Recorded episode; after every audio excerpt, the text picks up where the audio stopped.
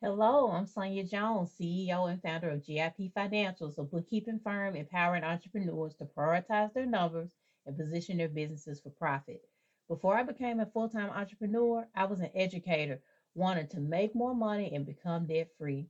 I left my job in 2013. Mistakes were made, lessons were learned, and guess what? I returned back to the nine to five life in 2014 before leaving my job for good in May 2023.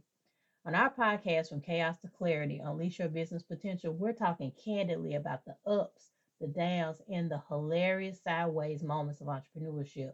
Whether you're a seasoned business pro or just starting your entrepreneurial journey, this podcast is your roadmap to success. This podcast is the entrepreneur's venting space you didn't know you needed. So trust me, if I can turn financial chaos into a success story, so can you. So join me as we unlock the secrets of entrepreneurship and financial wisdom. Let's go.